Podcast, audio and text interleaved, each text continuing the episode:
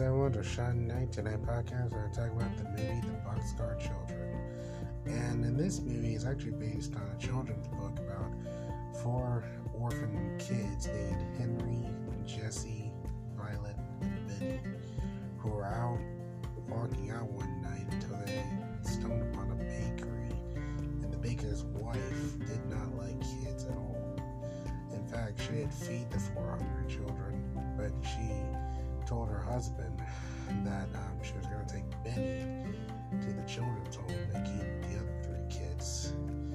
But the problem was, though, like they had a grandfather that they never met, and they were afraid that he wouldn't like them. But the good news is they do meet him in the end, and, and he actually does become their guardian as well. And I actually read the book like in first grade was just like the book too. Storyline was the same, characters were the same, you know, everything was the same, and that's what I liked about this movie.